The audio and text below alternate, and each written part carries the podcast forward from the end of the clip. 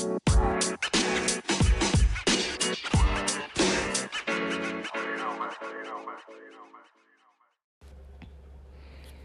right, guys. Welcome back to the podcast. Welcome back to Theory and Theology. Now, I don't think I'm going to do what I'm about to do every single week. Um, but you know, last night I was trying to record this episode of um you know, for the Adventist types out there um or people interested in some of the learning schedule materials um I was going to look at this week's um lesson. So last night I did a recording on it, which I did not post because it was like a couple hours. And it I don't know if it was very well thought out, like maybe it was, but um I just didn't post it because it was way too long. Um and since it's online anyways, I figure people don't really need to go through like an audio recording that's like two separate one hour segments. So I'm gonna redo this and hopefully I like this version better. Hopefully it's uh, more on point. But I'm pulling from the uh, Sabbath.school website. Um, it's on lesson eight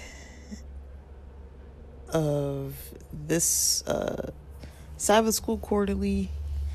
So it's uh I don't know if this is a triggering topic for people, but it's called On Death, Dying, and the Future Hope. And I'm basically going to be talking about some of the Adventist traditional um, understandings of these types of topics. Um, for this fourth quarter quarterly because I know this time of year, you know, a lot of people start, you know, getting maybe a little more interested in you know, religious things or spending more time around family and church and other kinds of stuff when Christmas comes around and all that kind of thing. So um I figure let's get a head start on that and then for the people who also kind of have this uh like these New Year's resolutions are like the beginning of the year, like let's read the Bible in the year kind of thing. Um, I just wanted to see kind of what the topics were that are out there. So I'm not gonna go through this whole lesson eight. Um, I'm just gonna go through the discussion questions and talk kind of about the um, general teachings of what people learn maybe like as kids or when you're growing up in the church and you know i think it's interesting for people who maybe want to compare it to maybe how they might have been raised um, in a different denomination or um, understanding about what christianity kind of teaches on these topics. Um, i mean you guys already know that my my beliefs and my way of viewing things is uh, you know, I try to be pretty open minded about stuff. Um, I don't really care to take much of a very hard stance on things um, just because something is a tradition or because I learned something in one in one way doesn't necessarily mean that I feel the need to kind of adhere to it forever. Um, and I also don't really like to talk too much about my own personal beliefs of what I do or don't believe um, I like to kind of keep it based on the the texts, um, the texts that are written, and just like theories of different scholars. Um, but I'm also not gonna be like pulling out a Bible and reading through all of the, you know, study uh, chapters and everything. Um, um. So let's see. Lesson eight goes from November 12 to November 18 of 2022. So it's the daily lessons starting with Sabbath afternoon, Saturday afternoon. Um, so Saturday, the lesson was called the New Testament of the New Testament Hope. Sunday, November 13th, the lesson was called Hope Beyond This Life. Monday, November 14th, I will come again. Tuesday, November 15th, I will raise him up. Wednesday, November 16th, at the sound of the trumpet. Thursday, November 17th, the everlasting encounter. Friday, November 18th, the last day, um, is basically further thought and it has four discussion questions as well as this inside story that I, you know, it's usually some story about some person. Um, um, so I'm only looking at the discussion questions. Um, and sometimes these questions are worded in a strange way uh, that kind of requires breaking them down into some other kind of way to explain them. So the first question comes up on Sunday, November 13th about hope beyond this life. Um, it says, uh, think about how precious our faith and hope. Sorry, think about how precious our hope and faith is. Why must we do all that we can by God's grace to preserve it? Um, so, in the Adventist teaching, you know, there's definitely a big push to preserve and maintain within the traditions. Um, Adventism isn't the only denomination that does this, but um, in Adventism, you do very, very commonly see, um, you know, people who educate their children in the Adventist church from preschool all the way through college, university, even if you want to go on to higher education, there are uh, opportunities to get it, get an MD or a PhD, PsyD, um, like other like doctoral and higher education degrees, master's degrees through the Adventist school systems. Um, I mean, strangely enough, in Adventism, you know you're you're able to basically live a life disconnected from mainstream society even though a lot of people do connect with mainstream society like it's in a way kind of almost similar to not not as strict as Amish or Mormon or Jehovah's Witness uh, churches, but um, it's kind of up there. Um, I had a friend that was Pentecostal and uh, he didn't listen to secular music. I know he watched sports, played sports. Um, I don't know what he watched other than sports and stuff like that, but and you know, but otherwise, um, I would just assume that like what he watched on TV and like movies and stuff um, I don't remember if he ever really went to movies with us. Um, so I would say he was kind of strict as well. Um, but I didn't really know that many people like that who were raised Pentecostal. He was the only one that I knew that was raised Pentecostal that was pretty strict. Otherwise, all the other people I knew who were pretty strict were Adventist people. Um, and most of the people I grew up with that were not Adventists they were either Jewish or Catholic or Baptist or kind of like, uh, like I knew some people of other religions, like Muslims, um, but you know, the Muslim and Jewish people I knew were kind of strict, but you know, there weren't really a whole lot of strict people around, you know, where you couldn't really do stuff. It was more so like the dietary and, you know, days that you could or couldn't hang out. But otherwise, like, they were allowed to come and do whatever we were doing. Um, and so, you know, when it comes to hope and faith in the Adventist church, there's definitely um, a lot of that, uh, you know, the faith and the hope, and a lot of traditions tied in um, to try to preserve it. And and it's it tends to be pretty important to you know some adventist people. So for the question why why must you know a person do all that they can to preserve it? I mean i think most people think about passing down the values to different like later generations um, and making sure that you know later generations are knowledgeable and educated and you know because a lot of adventists feel like you know they're often taught that you know this is the right way to live your life and any other way outside of this is um, not considered as acceptable. Like you're definitely taught that kind of message growing up. Um, this is the truth, this is the right way.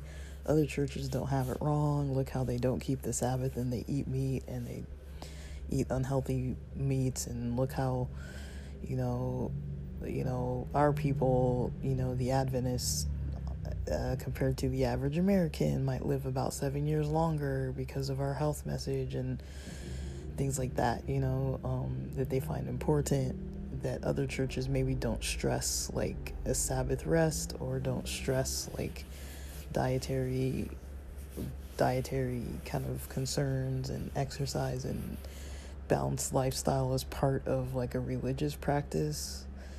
Um, so that's in general kind of how people are kind of taught uh, growing up about how to make decisions about what you're going to do. Um, so when it comes to preserving the traditions and preserving the beliefs and values, that's kind of the mindset people take. Uh, Monday, November 14th, for the lesson that says, I will come again. Um, it says, you know, a pastor preached a sermon arguing that he didn't care when Christ returned.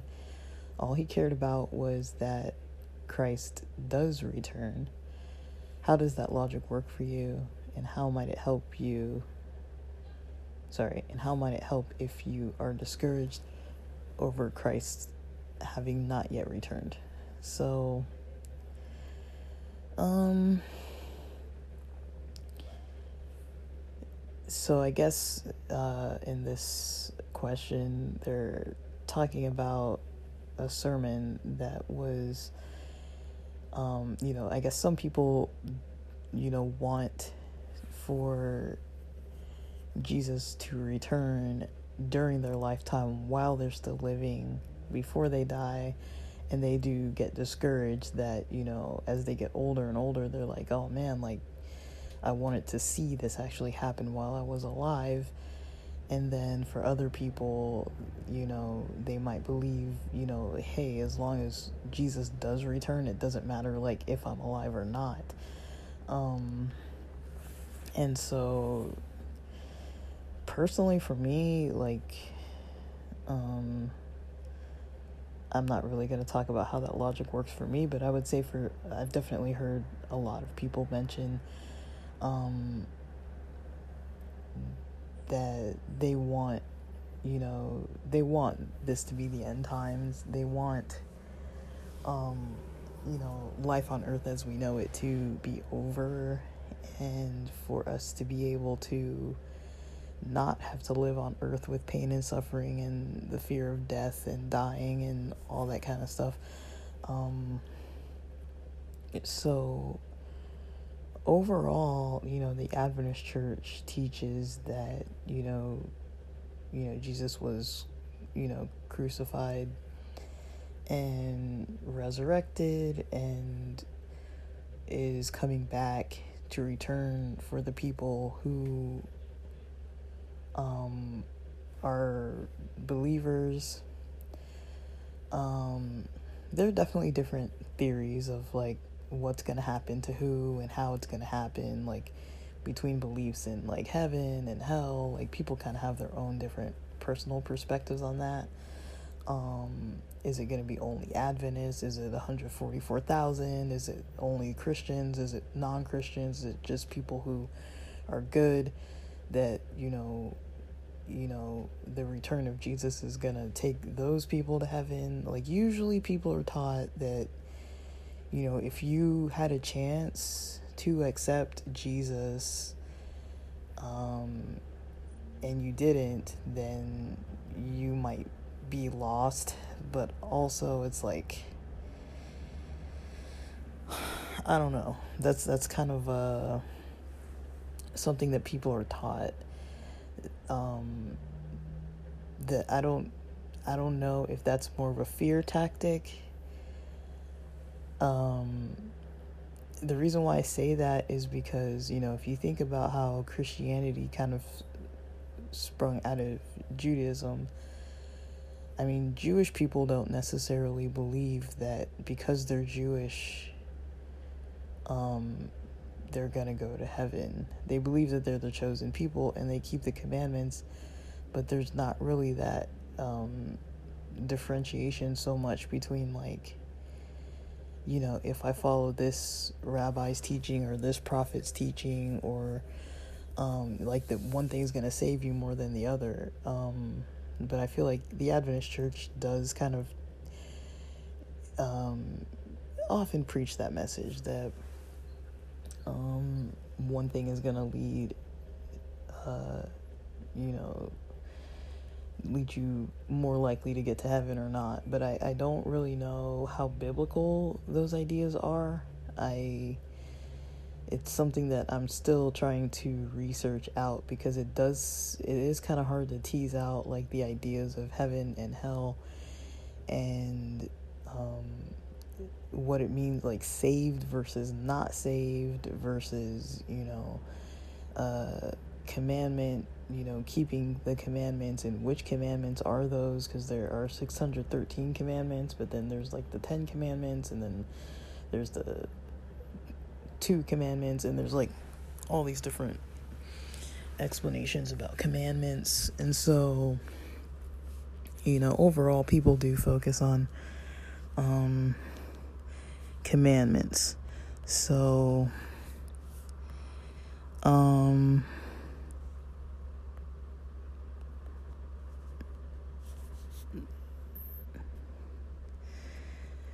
so yeah people focus a lot on keeping of commandments and you know the second coming of jesus.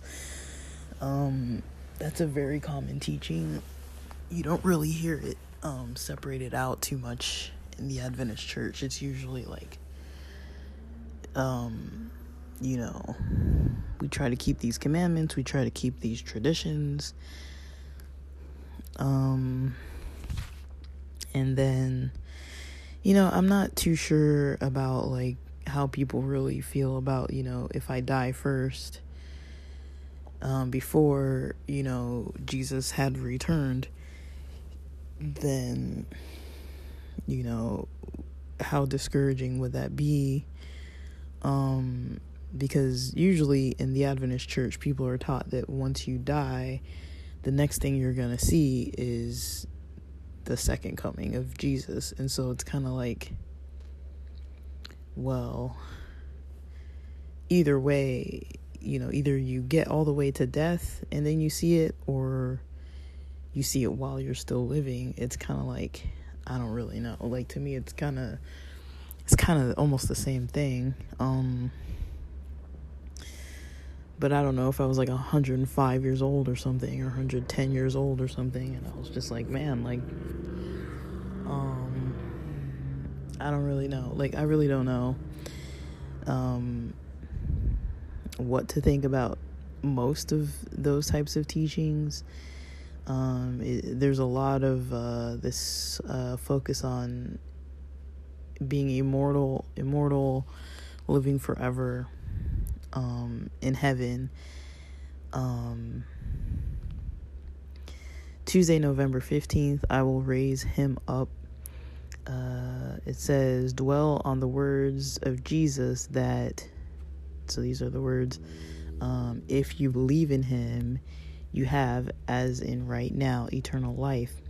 How can this wonderful promise help you deal with the painful reality of our present, though only temporary, mortality? Um, so, according to Adventist beliefs, um, there is some kind of uh, often discussion around, you know, belief ver- uh, versus works. Um, so the difference between those two is, you know, most most churches would say, I mean, at the very least, that you have to, you know, state that you believe in Jesus, and that that's what you believe in, and that is what gives you eternal life some people go further to say, you know, once you believe and get baptized, then, you know, you can have eternal life. Other people say once you believe and get baptized and then follow all of these rules, so long as you're following the rules, then you'll get the eternal life. Versus if you're not following the rules, you're going to end up in some place of punishment. Um, and I would say that the Adventist church kind of tends to go more towards like believe, get baptized, and follow the rules. But according to this, you know, uh, how they say, like the words of Jesus, if you believe in him, you have, as in right now, eternal life.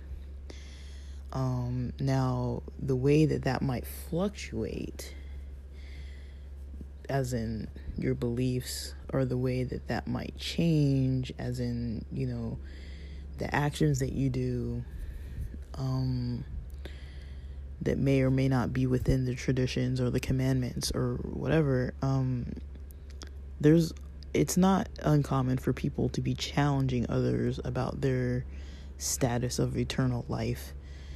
Um, there is kind of a fear tactic involved of like you know you have to repent um, or else like um, there's definitely this idea that gets discussed of like okay what if you go all the way following everything as good as you can and then you're on your deathbed and you say a swear word or something and then you die without repenting like are you gonna are you gonna have eternal life like, if you did not repent before you die, do you still have eternal life? Um, even if you did, you know, accept um, and believe before that, you know, and then you just happen to do something that wasn't within the rules and didn't repent for it, is that gonna is that gonna get you in trouble?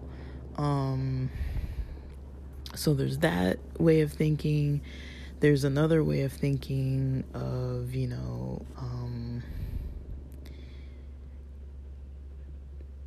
um, you know, you can go all the way, you know, just doing whatever you want to do all the time, every day for your whole life. But if you repent on your deathbed, then you're gonna have eternal life. Um, so there's definitely these extremes in thinking of like, are you gonna make it or you're not gonna make it like there's this constant like worry of like you know do i really believe that i'm gonna make it just by doing what it what it kind of just basically says or do i have to try really hard and like break my back over this and really be like worried and in fear that i'm gonna go to hell um and like I said, the ideas about heaven and hell are very like there are various ideas about that. Um and you know, so it kind of depends how you look at that kind of thing. Um that is kind of a big thing that, you know, I've seen people at churches um you know like say for example whenever there's an altar call you know going up to the altar call every single time uh, versus somebody who might never go to church and then they just go for their baptism service and then they hardly ever come back again. Um you know versus you know somebody who maybe doesn't go to church but you know that they study and they're kind of having like a religious lifestyle or people who you know they really base a lot on like who you see in church. Um it's a very church going kind of communal communal religion. Like you know people start i don't really want to call it judging but people start kind of trying to see if they think you know somebody's living according to what they need to be doing or not. Um so there's definitely that pressure to like follow the rules or at least in the public eye follow the rules because you don't want people to think that you're condemned to hell um but when it comes to you know it talks about painful reality of our present um you know i would say if that is you know, the only thing a person has to do is to believe and have eternal life. And saying eternal life as an an eternal life being immortal in a perfect setting. Being immortal without pain, without suffering, without death, without other people, you know, dying, without sickness, without all these other issues um, that's different than being immortal and just like living forever on earth as it is. And so I think, you know, most people would want to live eternally in a perfect environment. Um,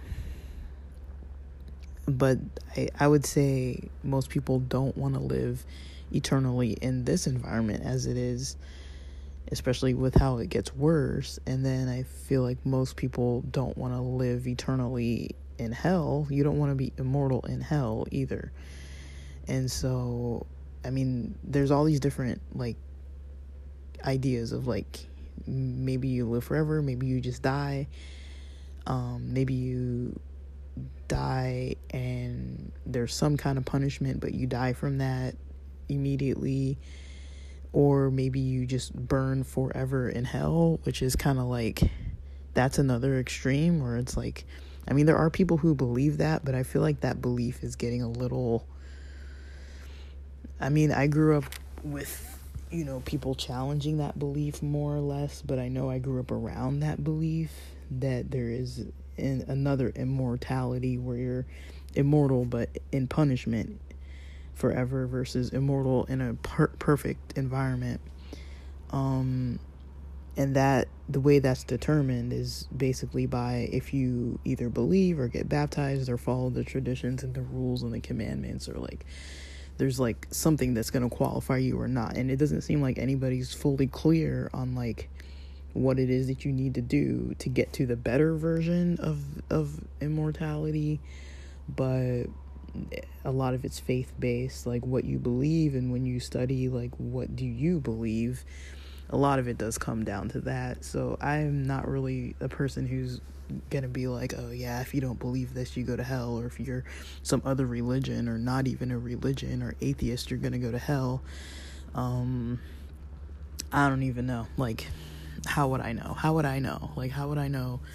who's gonna go where and why why do I care? I don't even care, honestly.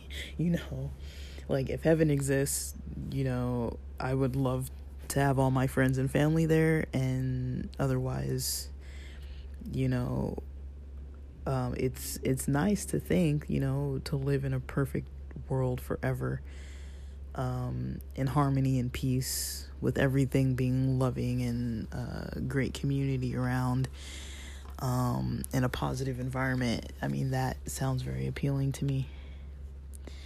Um, but also, you know, it's just really challenging to tell, you know, where some of these ideas come come about. Like, is it from um from actually um is it from actually knowing the information? Um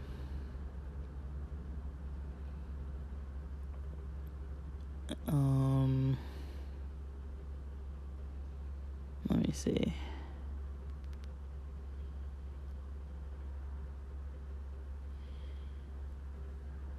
Uh,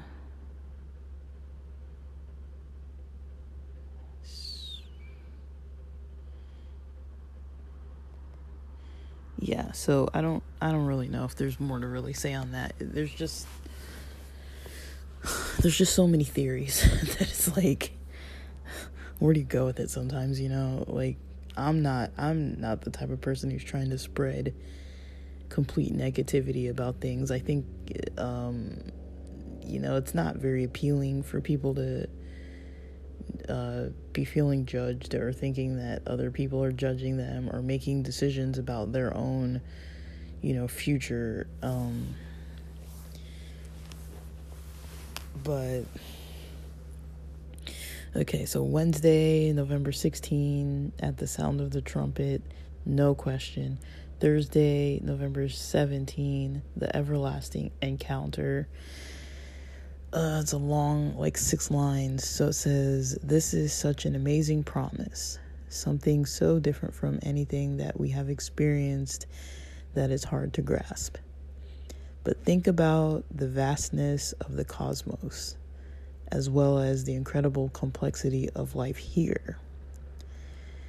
Creation itself testifies to God's amazing power. What does all this teach us about the power of God to translate the living and raise the dead at Jesus' second coming? I mean, okay, so worded very oddly, but um, you know, it's kind of pulling from, you know, the ideas of creation, the power of God seen through creation, and then um, the power of God regarding raising the dead. Um,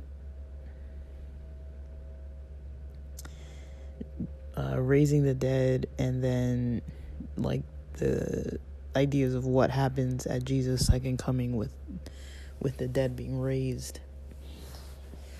Um you know, this is there's so much uh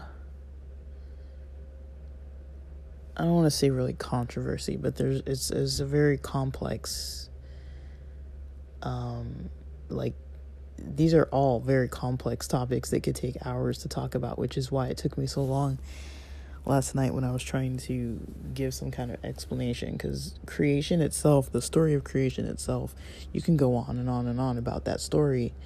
I mean, it's only six days of creation and it's still just like super complex. Um, and then there's also, you know, raising from the dead. Definitely, you know, you know, documented stories in the Bible of Jesus raising people from the dead. Um, now, raising people from the dead is is I'm not saying everybody just can raise everybody from the dead, but it's not something that's that we don't ever witness in our lifetime, you know? Like there've been plenty of stories, experiences of people where they say, hey, this person was pronounced dead. And then they're no longer dead. Like they had no vital signs for long enough that it was like they weren't living and now they are. Or people who say that they were pronounced dead and they saw the light and all these kind of things. Or people who say they had some kind of experiences while they were dead, but they had some form of maybe consciousness where they were, you know, either thinking or actually experiencing their spirit or soul or something, doing some other kind of thing and then they came to and then they were able to express these experiences.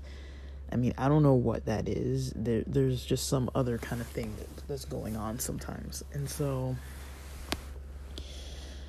um these are all things that are just really complex to be like okay like something else is going on here. Um it's not like a, a daily common occurrence and it's not something that really like makes the news but you you can find books about people who said that they were pronounced dead and got raised. I mean you know i've known a lot of people who probably should have died with some situations they were in and didn't die and all kinds of situations surrounding death and life um, that can't be really explained um, by science. And so, you know, when it comes to these concepts about like people raising from the dead and stuff, I don't think it's that uncommon of a thing. But thinking about, you know, mass amounts of people being raised from the dead at, you know, the second coming of Jesus, people who have been dead for like years, decades, you know, centuries, um, that's a whole different ball game you know? So i don't even know um um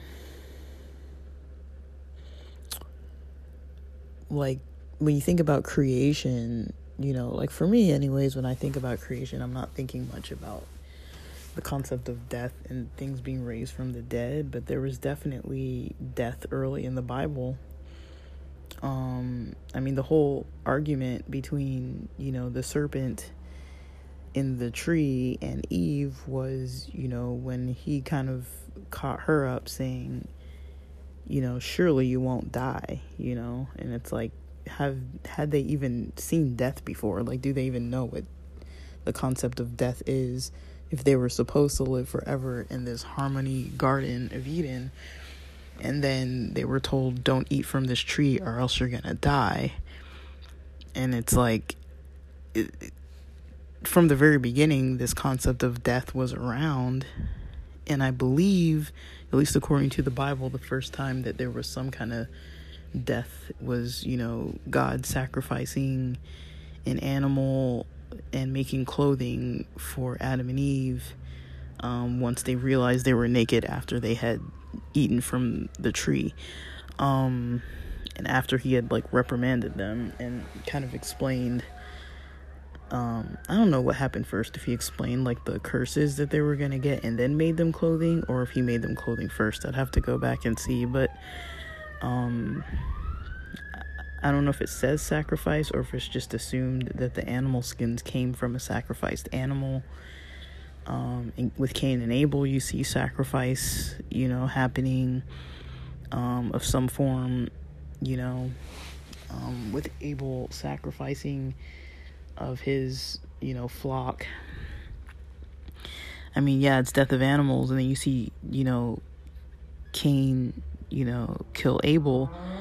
I mean, there's definitely death, killing, uh, you know, killing. I don't know if there was like just natural death yet, but there was definitely killing to die, you know, killing of animals, sacrificing of animals, killing of a brother. Um, I don't know if by that point anyone had naturally died of old age. It doesn't seem like it according to what's in there. Um, but you know that's early that's still early in genesis you know and now you you're talking about like raising the dead and things like that um, I mean, yeah, that's um I don't know what it really teaches us when we think about the complexity of the vastness of the cosmos and creation and all that kind of stuff. I don't really know what that teaches us about, you know, raising, you know, Jesus' second coming and people being raised from the dead. I mean, I don't really see like a very direct link there. Um but yeah, if you're just thinking of like God being all powerful, yeah, if you can create earth, you can raise everybody from the dead. Like I don't see why that would be such a difficult task if you've already created everything, uh spoke it all into existence. Um and I think the only thing that was formed uh, by God doing something other than just speaking it into existence was, you know, humankind. I mean, uh, you know, God, you know, with the with the clay and the and the breath in the nostrils, it's like there was some action happening other than just like let there be this, let there be that let this bring forth that you know it's like oh let me actually make the human you know so that you know that's kind of different. Uh very hands-on approach um to human life. And it sounds like maybe with the creation of human life being hands-on and then the resurrecting of the dead being kind of more i don't know if that's a hands-on thing um but definitely something that exists um, in this, you know, thinking. And then the final part, Friday, November 18, with the four discussion questions. I'm going to uh, speed through these. Uh, someone said, Death wipes you out. To be wiped out completely, traces and all, goes a long way toward destroying the meaning of one's life. What hope then do we have against such meaninglessness in our lives? Um, so I don't really see if a person doesn't have any trace of their life, I don't really consider that meaningless. Um, I feel like there's at least maybe meaning for the majority of people that were born like at least at the birth process. I mean, yeah, not everybody is born on purpose and there's definitely like abuse that can lead to pregnancies and things like that, but um I feel like overall a lot of people who want to have kids are trying to have them and then they do. So for that reason I would say that even if that person doesn't leave any kind of trace behind, as in, you know, if they haven't improved anybody's life or done anything significant on this earth while they were living, I still wouldn't see that as like meaningless. Um, I don't know when a person's life would be considered actually meaningless, even if a person was in a vegetative state or if a person was, for lack of a better word, like brain dead or, you know, conscious but not able to fully move um, and had to be taken care of 24 7 um, and couldn't do anything on their own. I wouldn't call that meaningless either.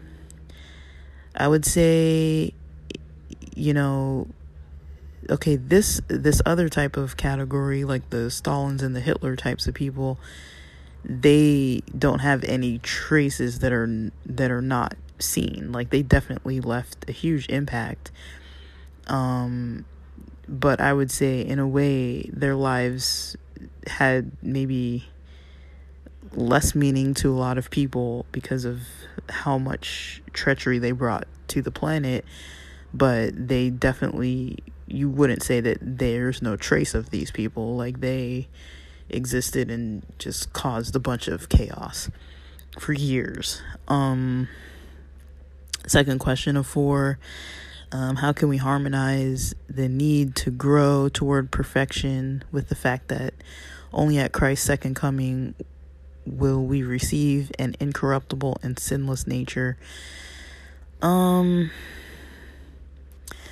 this whole growing toward perfection, I personally think perfection is an individual understanding. Yeah, I'm kind of I'm kind of growing to think that that, you know, people get convicted within themselves of how they feel like they should live their life and you kind of know when you're kind of living up to that and when you're not um, one of the issues I think that I get into is when other people are saying you're not being perfect according to what I think perfection looks like, and you're not doing it. Um, that to me is a little shaky of an argument. It's like, okay, like who's making these rules, anyways? Um, because if you think about it, people say, okay, live according to the Bible. Like that's what a, a an Adventist Christian would say. But then you ask everybody in the church, and everybody has a different explanation of everything that's in there. And so it's like, well, if you all have different explanations, then what version is the right version? I think it can be individual. It doesn't have to be the same explanation for every single person. Um, if you're basing it on the Bible, if you're not basing your life on the Bible, then I think you still know what's right from wrong and what's the optimal best life you can live versus when you're kind of slacking or just you know doing things that aren't really in alignment with you know your authentic self. You know i think we all kind of know what that looks like. We can be in denial about it and we can avoid it and ignore it but i think we all really know what that looks like for our own selves but to try to place that on somebody else is uh, maybe not appropriate. I don't think it's appropriate. Um and when it comes to you know the belief that in the second coming um, that you know humans will become incorruptible and sinless in nature with their with their immortality um cool you know even better that's definitely an upgrade um but the concept of sin is very uh, a confusing one. Like you, you see it early in Genesis, the concept of sin. Um, I don't know the first time when the word sin is actually used, but the first punishment you see is um, in the Garden of Eden. Eden. Um, and so I know that's definitely assumed as sin. Um, and the sin was, you know, not doing what God said to do directly, saying, don't eat from the tree. And they ate from it. And we can argue they were tricked into eating from it, but they they did it anyways, and they weren't supposed to. Um, but I don't know if there were any other rules for them it seems like that was the only rule. There weren't like all these commandments and all this other stuff. It was just like don't go over there and eat that eat that, you know. Stay away from it, you know. Um number 3, how might we be able to help someone? Excuse me. Number three, how might we be able to help someone caught up in the idea of the secret rapture to see why this teaching is wrong? I don't really care if people believe in the secret rapture. I mean, Adventist tradition doesn't teach about secret rapture. It teaches about, you know, everyone's who's dead is going to be raised and everyone who's going to be going to heaven is going to be going at the same time. There's not like a secrecy surrounding it.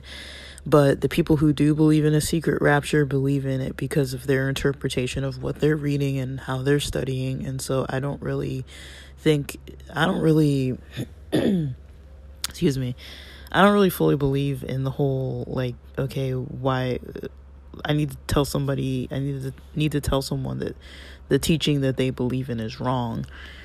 Um I I have never really been too okay with that. Um let people believe what they want to believe. Let them study the way that they study. Let them follow things the way that they feel like they want to follow. Um if they believe that that's how it's going to be, I mean, I'm not the one raising these people from the dead, so I can't say that there's no secret rapture. Um, I mean, just because of what I was taught that the Bible says doesn't necessarily mean that I'm right or that the people teaching it were right. Um, so I don't really know. Um, I I wouldn't go that route to try to help someone uh, in this wording help someone caught up in the idea of the secret rapture. I don't really think that people get caught up in that idea, and I don't really think that it's something that is worth the energy to be arguing about. There are other things, you know, I think the energy needs to go into helping people who are needy, and it doesn't really need to be put into arguing about who believes what sentence over another sentence is more right than the other sentence. I mean, help the people. That you know, that's it. Um, and for the last question, um, it talks about first First Corinthians 15, 12 through 19.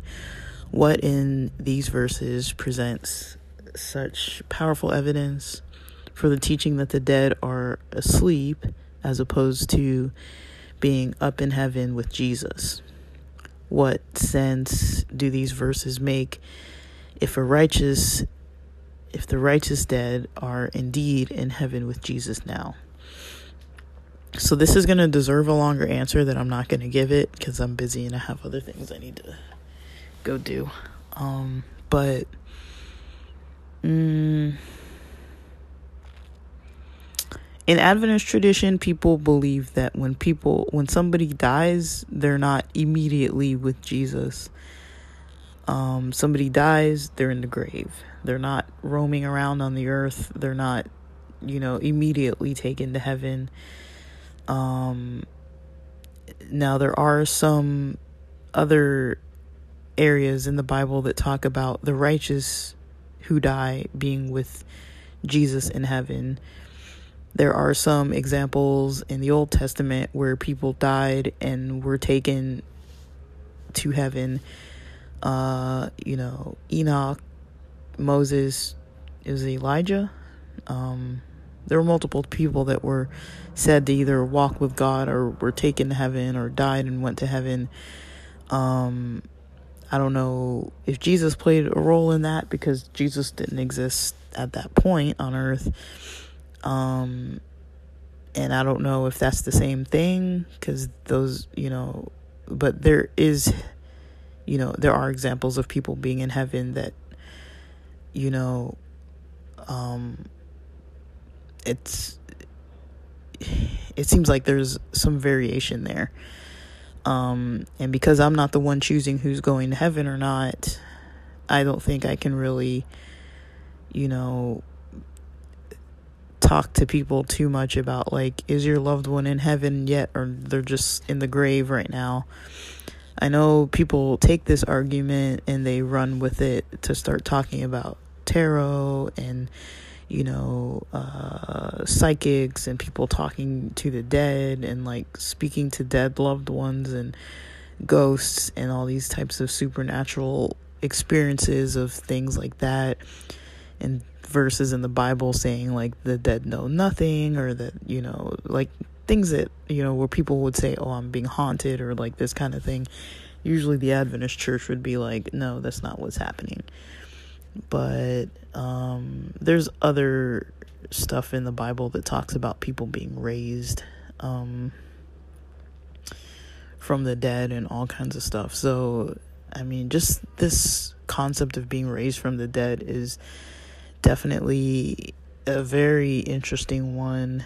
People are going to be arguing about this forever, but um yeah, it sounds like there are multiple different types of teachings where there's variations of like who's going to heaven at death or before death or things about the rapture or not a secret rapture versus a joined rapture of like every person who ever lived on the face of the planet being taken up at once and all that kind of stuff. So I don't know for what it's worth. Um, that's this week's quarterly um, discussion questions. There's definitely a lot that I skipped. I didn't read the whole thing, um, all the lesson plan. I didn't read all the Ellen G. White stuff. I didn't read or watch the videos or any of that. Like I'm, you know, I, I'm not gonna go through all that. But for people who might be interested, that's kind of what the week looks like of the types of things that people would be studying about um, as a group, and then they'd probably go to church and discuss it more at Sabbath school um, this coming weekend. So that's kind of how that looks. Um, and okay, so I hope it helps uh, for people who want to learn about those types of traditions and teaching. Um, I usually recommend for people, you know, don't get into arguments about stuff. Uh, it's a waste of energy. You know, try not to take things if you're learning them to take them and try to apply them to everybody else and look at everybody else and see what everybody else is doing and compare what everyone else is doing to what this book and these verses say I think it's good to just focus on our own individual selves, focus on helping the people who need help, and focus on, you know, having a community of peace and not like arguing about stuff that really like just put the energy into something productive. Um, don't put the energy into, you know, looking at, at other people's problems or other people's faults and trying to determine if they're if they've got some kind of salvation or if they're gonna go to heaven or hell and all that kind of stuff. Um, you know, I kind of think that's a waste of energy. Uh, it's a waste of time. It's a waste of energy.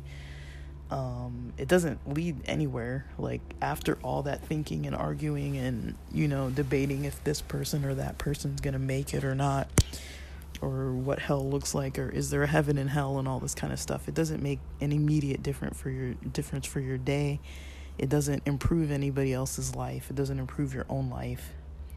So um I I really believe in, you know, studying, just trying to study for the sake of learning, you know, you know, the passion of learning about things and, you know, enjoying what you kind of come across and challenging your own ideas and trying to live the most authentically uh, as possible, to me, that's definitely worth more than, you know, it's definitely worth more than, you know, all the arguing and strife and disagreeing and I feel like there's too much time spent with, you know, are the drums, you know, the drums and who's wearing jewelry and all this kind of stuff. And it's like, does that really matter?